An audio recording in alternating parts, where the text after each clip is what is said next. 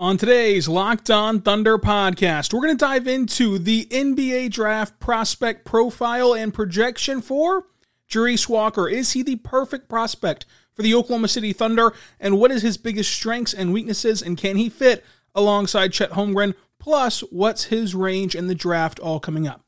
You are Locked On Thunder, your daily Oklahoma City Thunder podcast. Part of the Locked On Podcast Network, your team every day.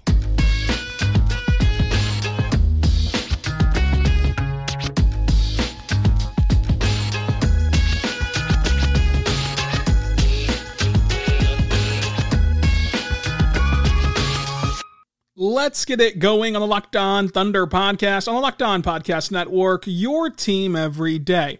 I am your host, media member, and editor in chief over at thunderousintentions.com.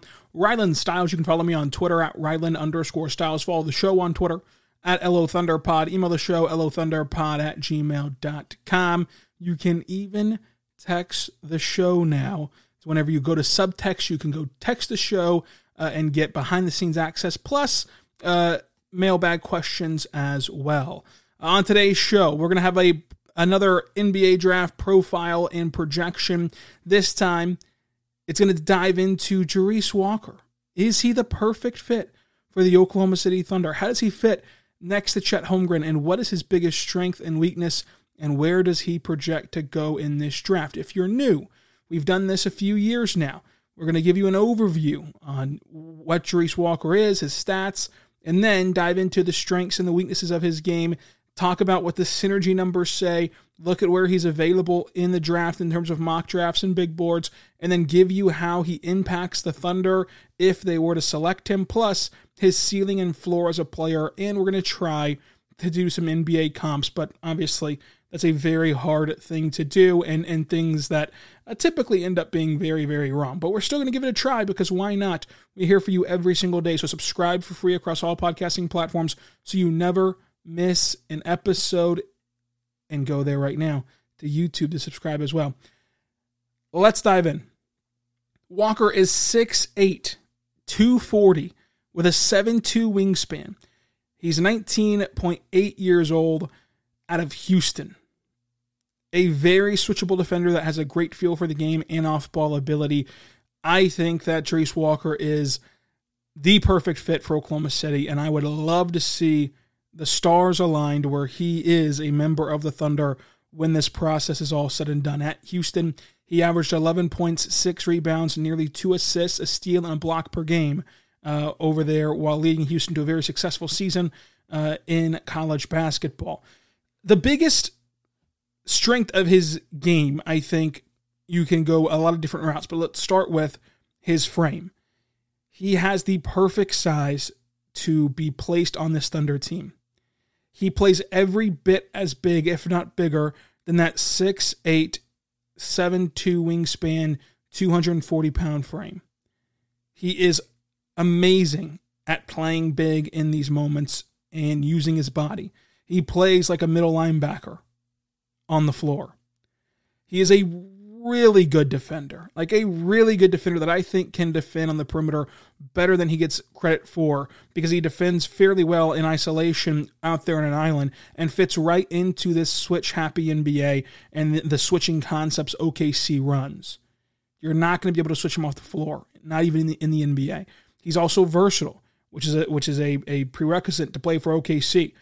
He can play three through five. He can play in those wacky small ball five lineups. He can play the four, I think, next to Chet Holmgren. He can even play, you know, up and, and play uh, or down and play small forward. He is a great rebounder that has a nose for the ball and understanding of where it's going to come off, but also an aggressive style of rebounder, willing to mix it up, willing to do what it takes to come away with the offensive board and put it back up, willing to do what it takes to get the defensive board in the possession. And when you hear Sam Presti talk about them needing that nasty, needing uh, more of an aggressive play, and he and he was so more so meaning that from the internal players on the current roster. But if you want to if you want to use that and say that they need that overall, uh, it, it will be Walker who can provide some of that. He he would fit right into um, a player who can develop more nasty and develop more aggression um, as you as you put him in the NBA. he can be yet another player that rises the intensity and the energy level. We talk a lot about how Kenrich Williams does that, how Jalen Williams out of Santa Clara does that, how Jaylin Williams out of Arkansas does that. We talk a lot about how Lu Dort does that. Like these players on this Thunder roster are built to bring the energy, bring the intensity, and help you as as their teammate get up to that level as well, night in and night out of an 82 game season. So adding another player that will be willing to put the hard head on every single day will be great for this team. And then you look past that, and he brings an elite pick and roll partner for SGA, Josh Giddey, and Jalen Williams.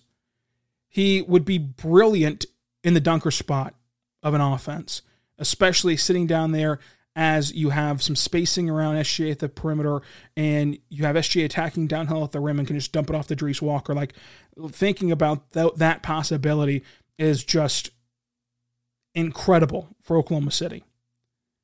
He is insanely good in transition, which is again a, a requirement to play in Oklahoma City. He was the third in the league in pace last year.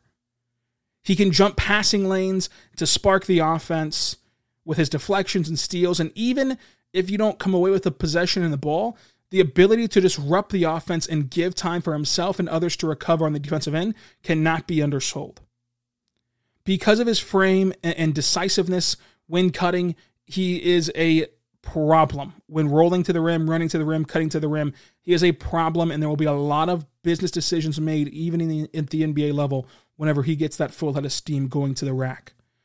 And with all this being said, he has a great feel for the game. Like he, he can keep an offense in rhythm. He can also make incredible whip passes down the floor and across the floor to help create shots and help create offense.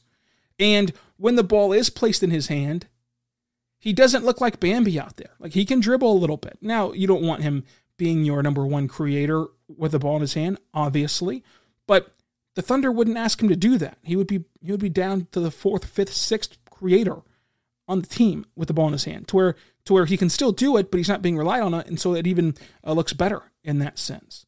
And his three point shot, I think, is a strength of his, and it's a double edged sword, which we'll talk about the flip side of it coming up. But right now, let's talk about the pro the, the, the pros of it. The the big uh, feather in his cap is that he shot thirty four percent from three in college with a really good shooting stroke, and that shows he has upside. And the Thunder have Chip Engelland, the best shooting coach in the NBA who you would love to marry with Jarace Walker, who has that potential to be a really good three point shooter, or at least, you know, an above average three point shooter, along with everything else that he gives you. Jarace Walker would instantly complement and fit what OKC is trying to build while also plugging a lot of their holes. He's really good at getting to the glass and getting rebounds. He's really good at ending possessions on the defensive end. He also passes the eye test in terms of the feel for the game requirement. He's also great in transition. He does everything really well that you want to see in Oklahoma City. And for his weaknesses, let's talk about that double-edged sword about this about his shot. His free throw percentage is under 70%. And typically you look at that 70% mark and you use that to determine if they're going to translate or project to be a good three point shooter. However, even though he doesn't check that box, the form looking good and the shot going in, uh, you know, at a 34% clip in college, plus with the knowledge of who you have on your coaching staff, I think lessens this concern for Walker. With that playmaking and passing we talked about, he does get a little bit overzealous as a playmaker at times with his handle going into the trees, with his passes trying to fit it into that, that ever so small window. But I would wonder if this weakness also gets scratched off with his role changing and, and the and the defense changing around him. Because I think that a lot of these weaknesses come from him being the number one option. And there's not going to be many many instances where he is that number one option at the NBA level. For example, he did settle for a few mid-range shots, a few too many mid-range shots in the, at the college ranks. But how much of that is because it's hard to relentlessly dive into the paint when the whole defense is, is focusing on you and, and surrounding you and trying to fluster you and trying to take you out of the game. Whereas at the NBA level, things open up more and it becomes easier to just go one on one to the rim instead of knowing that you're going to just be just be hammering your head into a wall over and over again. And then the biggest weakness I think for his game, and, and one of the only things that I, that I think um, would be a concern is that I, I don't love him as an on-ball creator, and if you can force the ball out of other people's hands and put it in his hands as an on-ball creator instead of just a a guy that that is a connector, then you might run into a few issues. But again, that shouldn't be his role in the NBA, and that's not how he projects to be used in the NBA. Coming up, let's talk about his synergy stats. Let's talk about where he's available, his ceiling and floor NBA comp, and how he fits with the Oklahoma City Thunder. But first, I want to you right now about our good friends over at eBay Motors, folks. eBay Motors is great, and you're going to want to check them out today because we all know, we all know that to win a championship, it takes the perfect build, it takes the perfect roster construction, the perfect parts to win a championship. It's the same way when working on cars, folks. So check them out today at eBay Motors because they have those perfect parts that fit just right every single time for you. Uh, you go to eBay Motors right now, and you get, you're going to get the guaranteed fit. Just be sure that every part that you need fits right the first time around. You're going to go to add my ride to your garage, and then you're going to look for the green check that that matches with your car and the part, and then it will fit or your money back guaranteed. Because just like in sports, confidence is the name of the game, and when you shop on eBay Motors, you will have over 122 million parts to choose from.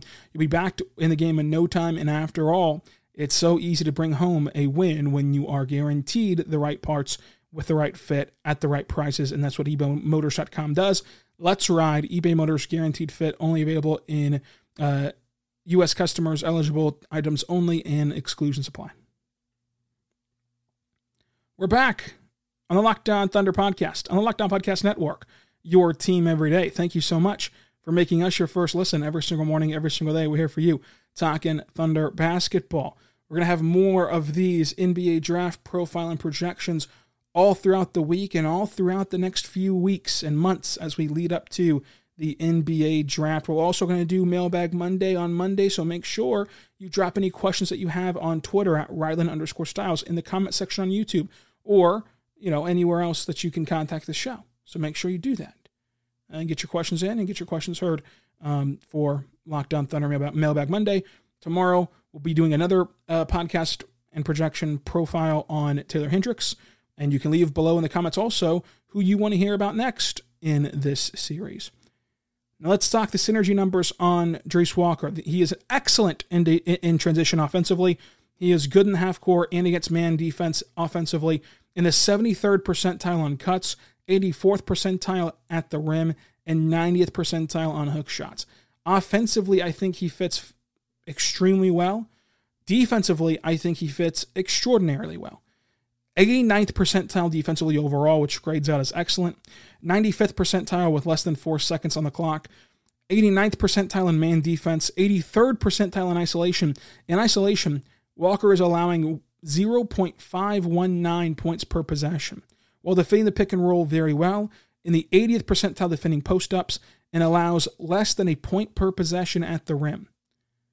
When you add him into the Thunder defensive construct, where you have SGA, who grades out as an excellent, excellent defender, you have Lu Dort, who keeps opposing coaches up at night, you have Chet Holmgren coming back, who is one of the best rim protecting prospects that we've seen, and can be someone who anchors the defense and takes stuff away on the help side, and then you insert Jarace Walker into that, along with J Dub, who even as a rookie graded out as an average defender, which is very hard to do for a rookie, and he has the length and the size to continue to, to grow on that end and continue to disrupt NBA offenses, it will become increasingly hard to score on this team. And all of those guys are able to play the passing lanes and get deflections. All of those guys are able to get steals and to get blocks and to get rebounds and to turn defense into offense. And all of those guys are excellent in transition offensively. So the third best team in pace will gain another player who thrives in that category. And you can turn that defense into offense, and you can see quickly how the Thunder will be able to integrate Walker with their current group. Like this to me is the perfect prospect for the Oklahoma City Thunder. Where is he going to be available at? The Ringer has him at seven. ESPN has him at five. The Athletic has him at eight. Bleacher Report has him at five. CBS has him at nine. NBC has him at six. DraftNet has him at 13. Tankathon at seven. My big board, he's at seven. And then Mavs Draft's big board, you can go to and find it at mavsdraft.com. And also, he joins the show every week to talk NBA draft. His big board has Walker at seven as well. I think that the ceiling for Jarace Walker is this highly impactful starter who is a, a focal point for why teams win basketball games, but but never really gets like the all star or superstar conversation. But everyone understands this is the reason why this team wins. Like he is a very important reason for why this team is successful. And I think that he'll get a lot of consideration for Defensive Player of the Year awards over his career from smart guys that watch, and you know he'll be the outsider pick for Defensive Player of the Year. Like you know, I know so and so is the clear cut favorite, but but watch out for what Walker's doing down in X City uh, in the NBA. He, he's playing really good in that consideration wise. Like I think that that is that is going to be what you see from him in the NBA. Now the floor of what he is in the NBA, I think, is a really good off speed pitch.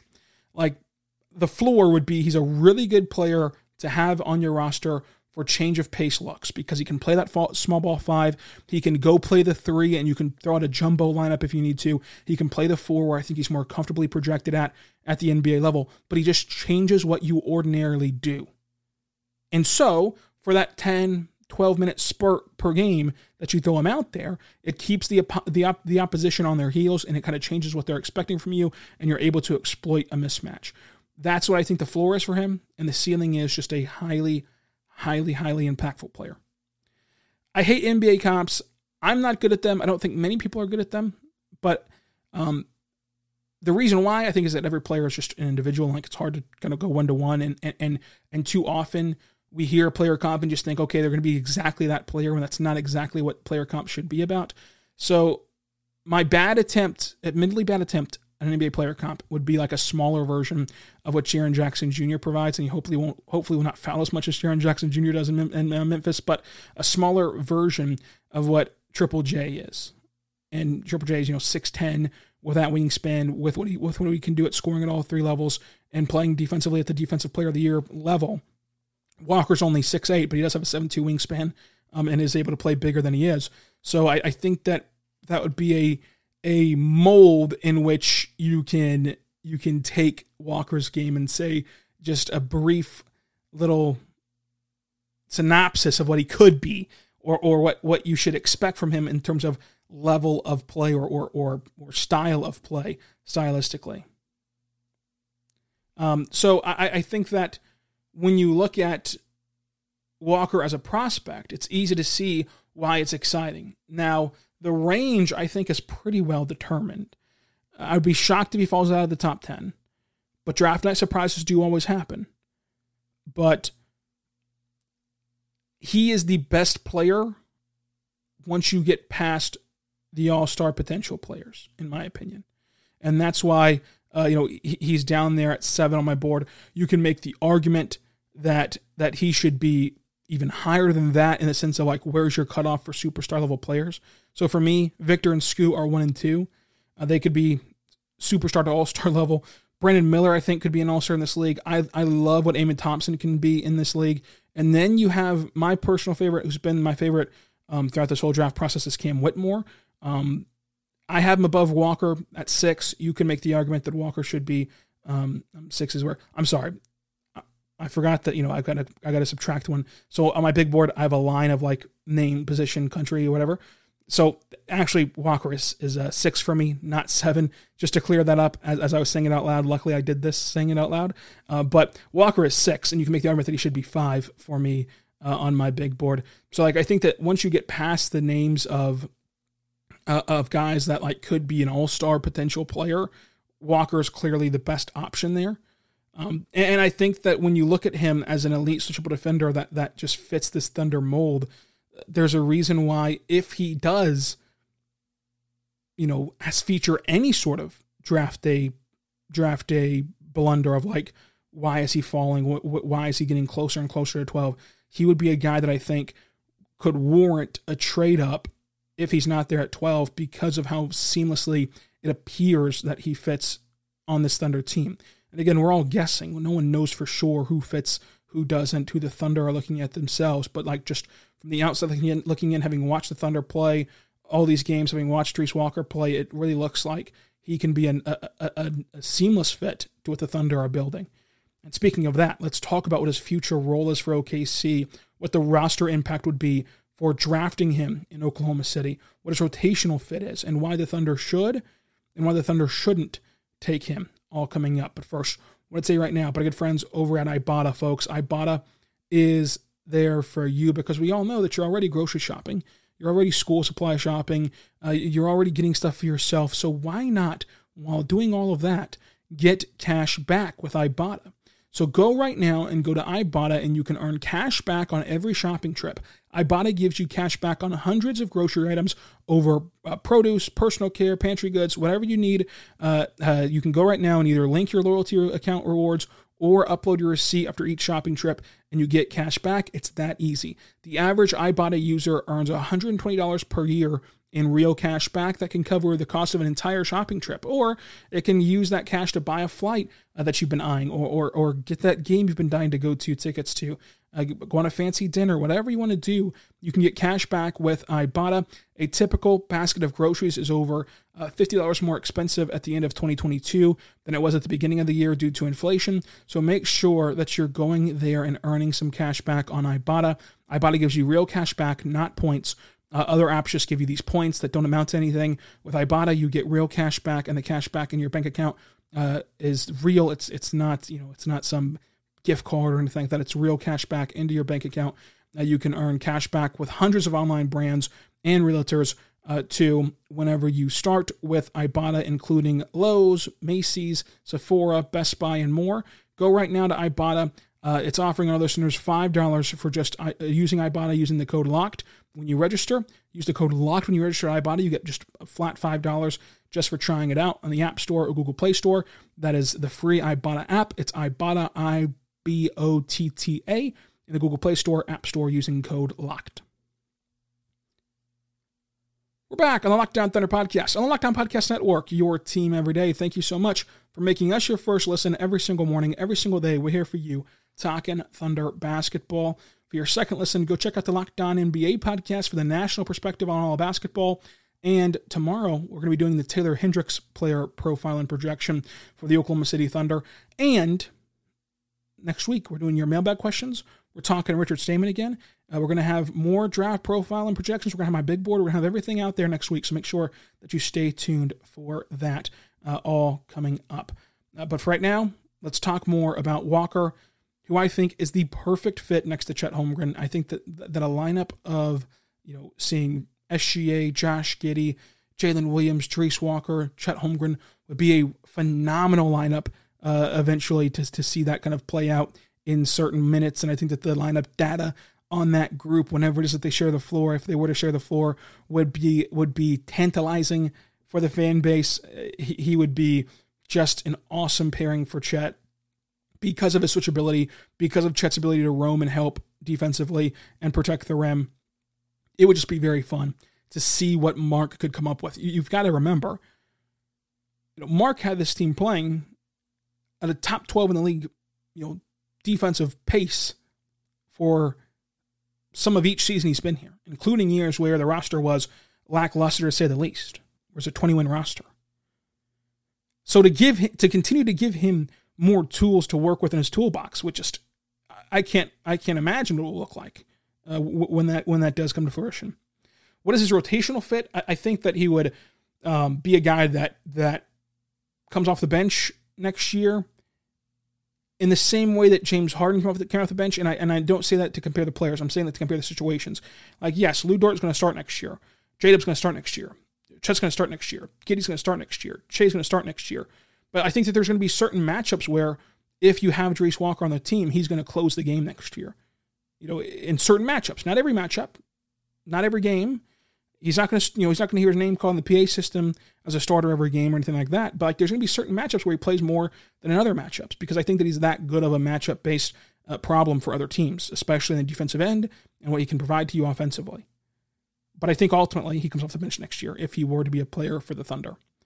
Uh, his roster impact long term. Look, I, I, I like I like Jeremiah Robinson Earl. You know that I like Jeremiah Robinson Earl if you listen to this podcast, but I, I don't see how he gets minutes if you draft Jarace Walker. If you're having to run through and, and, and cycle through the four or five position which is only which is the only places where Jeremiah Armstrong can play. And you're going to have four or five minutes to Chet. You're going to have four or five minutes to to Walker. You're going to have four or five minutes to Dub. You're going to have four or five minutes to Kenny Hustle. You're going to have four or five minutes to uh, you know if, if, you, if, you, keep Poku around, Jay Will needs minutes as well after the season that we've seen him play. Like you're, you're already up to six names right there before we've even considered Jeremiah Robinson Earl.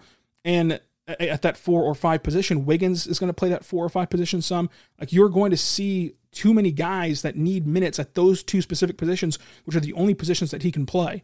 And so I just don't see a world in which uh, he gets a ton of minutes if this were to happen. And I think that that's the biggest looming roster impact for Oklahoma City if this move was to be made.